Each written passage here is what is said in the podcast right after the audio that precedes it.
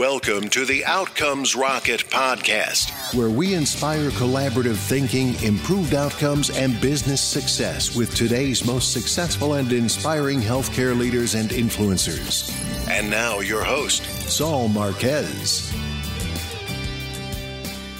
Welcome back to the podcast. Today I have the privilege of hosting Dekel Gelbman. He's the CEO at FDNA.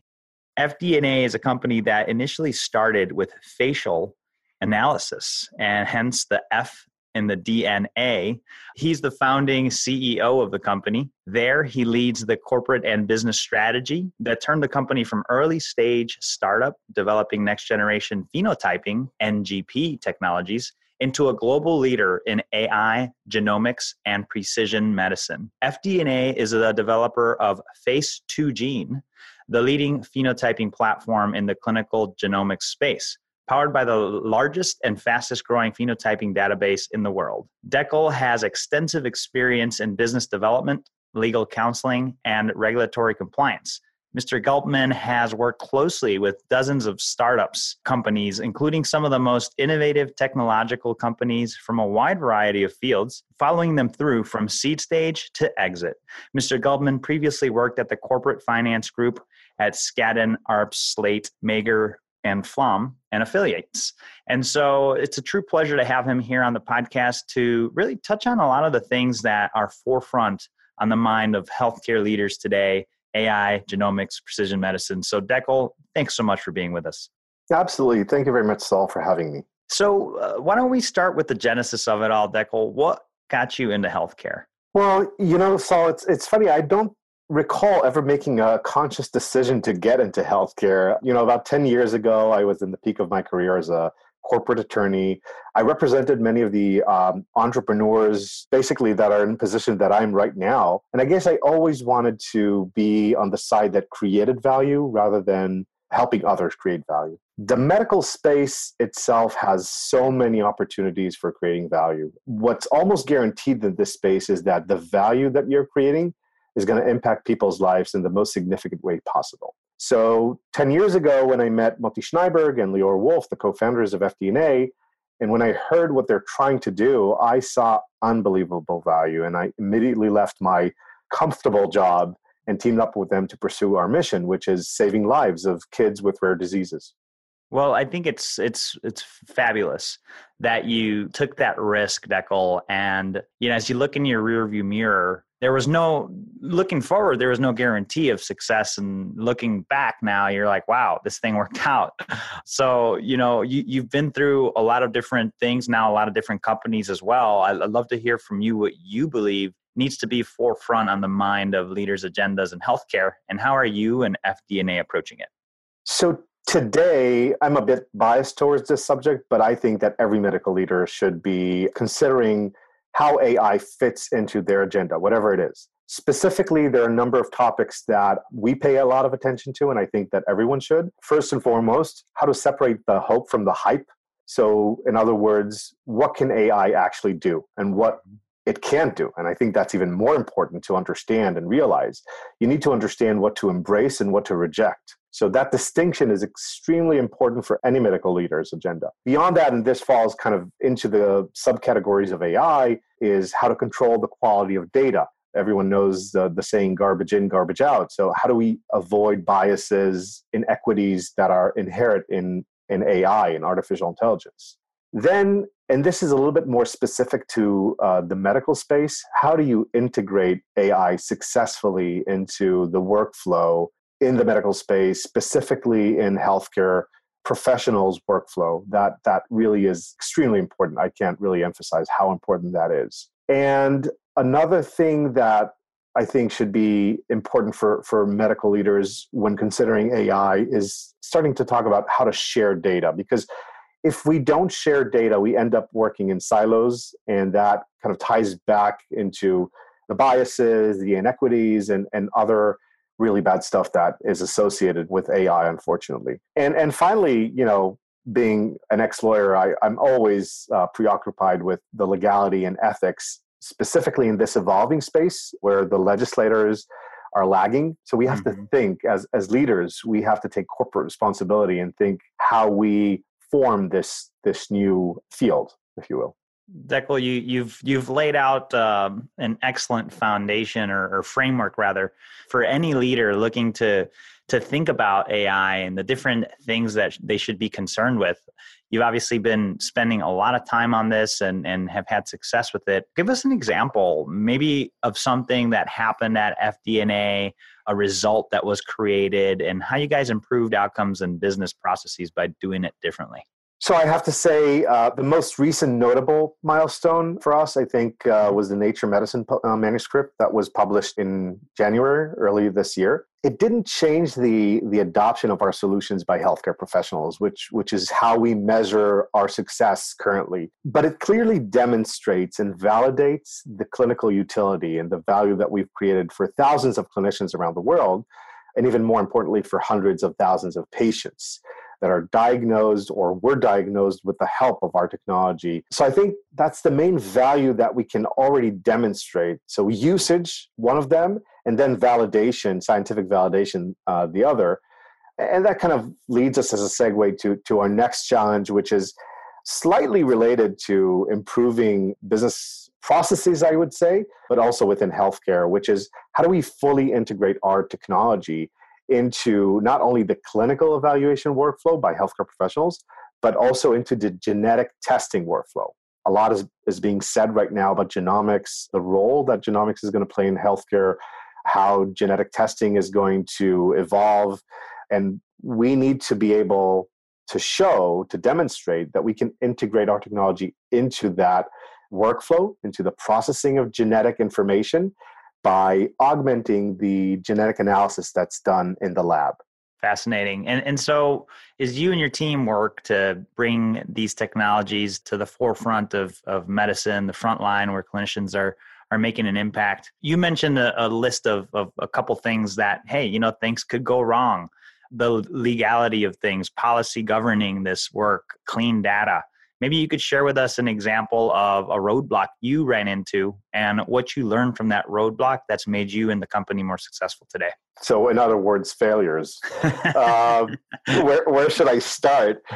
Listen, every successful product I think that we launch, or that anyone for that matter launches, is should start as a series of failures. I don't think that we're enlightened. I don't think that we came up with uh, with a solution or all by ourselves. We patiently came in with a lot of grit, with a lot of dedication to our mission. And we've observed and we started to develop. And then we failed over and over and over again until we succeeded. So there are, I, I think, 99% of what we do is failure until we hit that success. It's just not visible and you can take it anywhere you know the workflow that we started with was entirely wrong until we went and observed how clinicians actually work the data security and architecture on the cloud was a disaster before we went into a site, a clinical site, deployed it, and encountered their rigorous IT specialists and privacy uh, specialists that reviewed it and said, you know,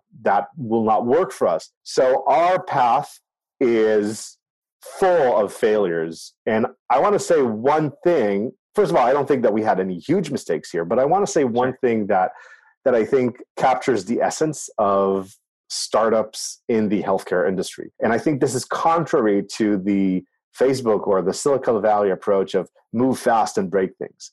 Mm-hmm. In healthcare, you have to move slow and fix things because that's how it works. You don't get a second chance or not a lot of second chances. So you have to be very conservative. You have to move uh, very slow. You have to observe the system. You have to play with the system and not try to disrupt it. I think that is a very insightful, Dekel. And that playing with the system without disrupting it, you know, so many folks make the mistake of wanting to disrupt it. It's a very, you know, everybody talks about it. You know, healthcare is already fixed. You can't fix it. It's already fixed. Okay. So work within it. And, and that's the reality.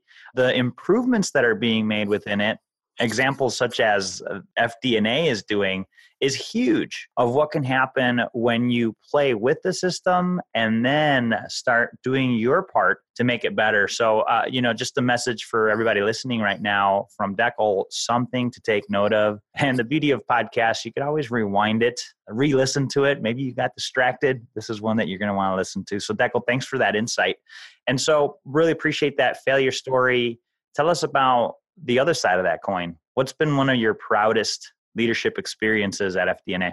For me personally, you know, it doesn't matter how many articles are published about FDNA, how many scientific publications, how many talks I participate, how many patents we get, the amount of investments. These are all great moments in, in the life of any startup, any entrepreneur. But hands down, the most proudest moment for me is when I hear from families, when I hear, uh, when I get any sort of message of gratitude from a family of a patient with a rare disease that's just pure pride and joy for me. Love that, Dekel. That's the a sign of of your mission's core and and your truth to that. So I give you a lot of credit for it. And and so when you do your work and uh, and you make this type of impact, it's it's it's awesome to get those outreach the outreach you're getting. Tell us about an exciting project that you're most looking forward to today.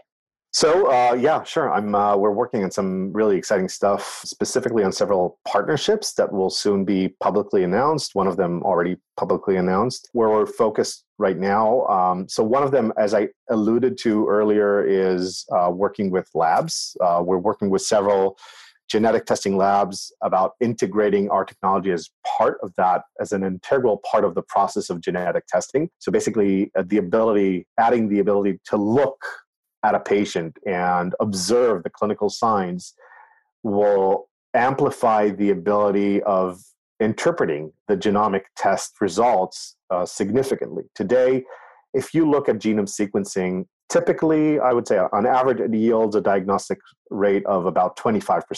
Mm-hmm. So only 25% of the cases actually end up with a diagnosis. We've recently done a study where we showed that for syndromic patients, that is, patients that have those observable clinical signs that we can detect, we're able to triple that number. So, right? yeah, it actually makes sense because if you dive deeper into the genetic testing details, you'll know that any genome sequencing reveals thousands, literally thousands of abnormal results. Mm-hmm. And so the task shifts back to the person that needs to sift through all these results and decide what is pertinent, what is pathogenic, what causes the disease. To do that, the person, the human being looking at these results, has to go back to the patient and understand the clinical signs. So we call that phenotyping. Hence, we're doing next generation phenotyping. We're using AI to discover those phenotypes and to be able to communicate with the bioinformatics element of the genetic test. That is fascinating. And I had no idea it was that low. It was 25%. Mainly, I would say there are two reasons for that. One is it just a burdensome task to go through all these different variants, uh, mm-hmm. genetic variations, and try to associate them with a disease. So that takes up a lot of time. As you know, time is a really scarce asset in the medical space. The other thing is knowledge. So we still don't know enough about the genetic causes of many diseases, even if they're uh, what we call monogenic, even if they're caused by a single gene, it's really hard to, to get to the root of that with uh, genome sequencing. So by combining these these different types of technologies or different approaches, we aim to significantly increase the value of genome sequencing.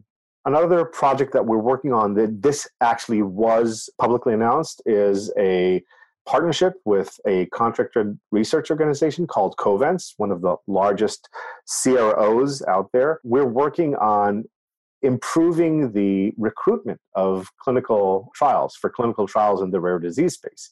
Hmm. So there's really limited access to, to patients with rare diseases, and that causes delays and even sometimes puts at risk the actual trials, yeah. which means that all the drug development efforts that are depending on these trials are hindered. Sometimes drugs don't come to market. We want to fix that. So that's really exciting. And then finally, we're working with pharma on specifically where there are already drugs on the market that could benefit patients with rare diseases. One of the problem is we can't find these patients in time to have the treatments efficient or effective. So we're trying to work with pharma on identifying patients at risk earlier in life and being able to deliver these life-saving drugs to them. So a lot, but uh, everything is really exciting, and and uh, we're working really hard to get that done. Well, you know what, uh, Dekel, it sounds like you definitely have a lot that gets you up early in the morning and just makes sure that you stay on top of it. So appreciate you sharing all those exciting updates. And so we're here at the point of the interview where we do a lightning round. So I've got a couple questions for you, lightning round style, followed by your favorite book recommendation for the listeners. You ready? Yeah, sure. All right. What's the best way to improve healthcare outcomes? I'll give you my recipe. It has uh, several st- stages, right? Yeah. Study the clinical workflow through observation. That is by far the most important thing. You have to be extremely humble and go and observe. Identify the sources of data with the highest integrity. That is super important. Validate, publish, publish, publish, whatever you can. That is the most valuable marketing asset that you have. You have to gain trust with a wide user base. And that's it. Put all these things in the oven and be patient. It's going to take some time. I love it, Dekel. This is this is great. And and folks, again, you know, Dekel's dropping a lot of value here. So hit that rewind button, the recipe for outcomes improvement. And so um, what would you say is the biggest mistake or pitfall to avoid? In healthcare? Yes. I would say overpromising and underdelivering. I think I said this before in this interview. You rarely get a second chance. Mm-hmm. Integrity is probably the most important asset that you bring to the table. And so be humble. Don't overpromise. Don't overmarket. I don't want to go into names, but there are a lot of pretty large companies out there that in the AI space that have overpromised and as a result they were just completely rejected by this this audience. It's a great call out. And how do you stay relevant as an organization despite constant change? I think this is something that is not unique for the medical space. I think that every company should remain true to their mission statement as kind of a target destination. Ours is to help end the diagnostic odyssey of rare disease patients. And I think everything else is secondary. So you can look at every other thing as either a shortcut or a detour in the way to that target destination. But if you stay true to that destination, you'll get there. Brilliant. And what's one area of focus that drives everything in your organization? I think you know the patient's well-being is what we care about, and so we have a lot of areas of focus that serve that purpose. Uh, one is you know being at the cutting edge of, of AI. The other is how to provide the best workflow experience to patients how to demonstrate and validate results, how to, to share, be transparent with our users and respect them. So all that is, you know, all those are areas where we try to do our best. Love that. And Dekel, I have two extra ones that I've been asking more recently to help you make a more personal connection with the with the listeners. So first one is what is your number one health habit? That is changing uh, pretty frequently, but uh, I, I, try to eat healthy. Uh, recently started a ketogenic diet, and uh, it's uh, I think it's it's really promising, although uh, questionable. So you have to really stay focused on how to eat healthy and exercising moderately. Love it. And what is your number one success habit? Uh, don't get stressed. Easier said than done, right? yeah, but I think you know, I think I think it also relates to the the previous one. So uh, just don't get stressed from from anything. It clouds your judgment. Love that. Some great value there, Dekel, and really appreciate you going through that list with us. What what book would you recommend to the listeners? If we're talking about business books and if your listeners happen to be CEOs of startups, The Hard Thing About Hard Things by Ben Horowitz. I, mm. that, that book changed my professional life. And so I think uh, it can save you hours and hours of uh, uh, psychoanalytics. Just go and read the book. A great um, recommendation. if not, uh, then I would say Sapiens by Yuval Noah Harari. It's, um, It's an interesting book, easy reading. It has so much history cramped into it, and it presents some very interesting theories about how mankind evolved. So that's something that I think uh, could give you some perspective on life, about society. Love that. Some great recommendations there, Dekel. And folks, for the show notes, as well as a full transcript and links to the books that Dekel recommended, as well as links to our uh, uh FDNA, go to outcomesrocket.health. And in the search bar, type in FDNA and you'll find that there. So, Dekel, just want to give you a big thanks and, and ask let the listeners uh, know a parting thought and the best place where they could learn more about what you're doing.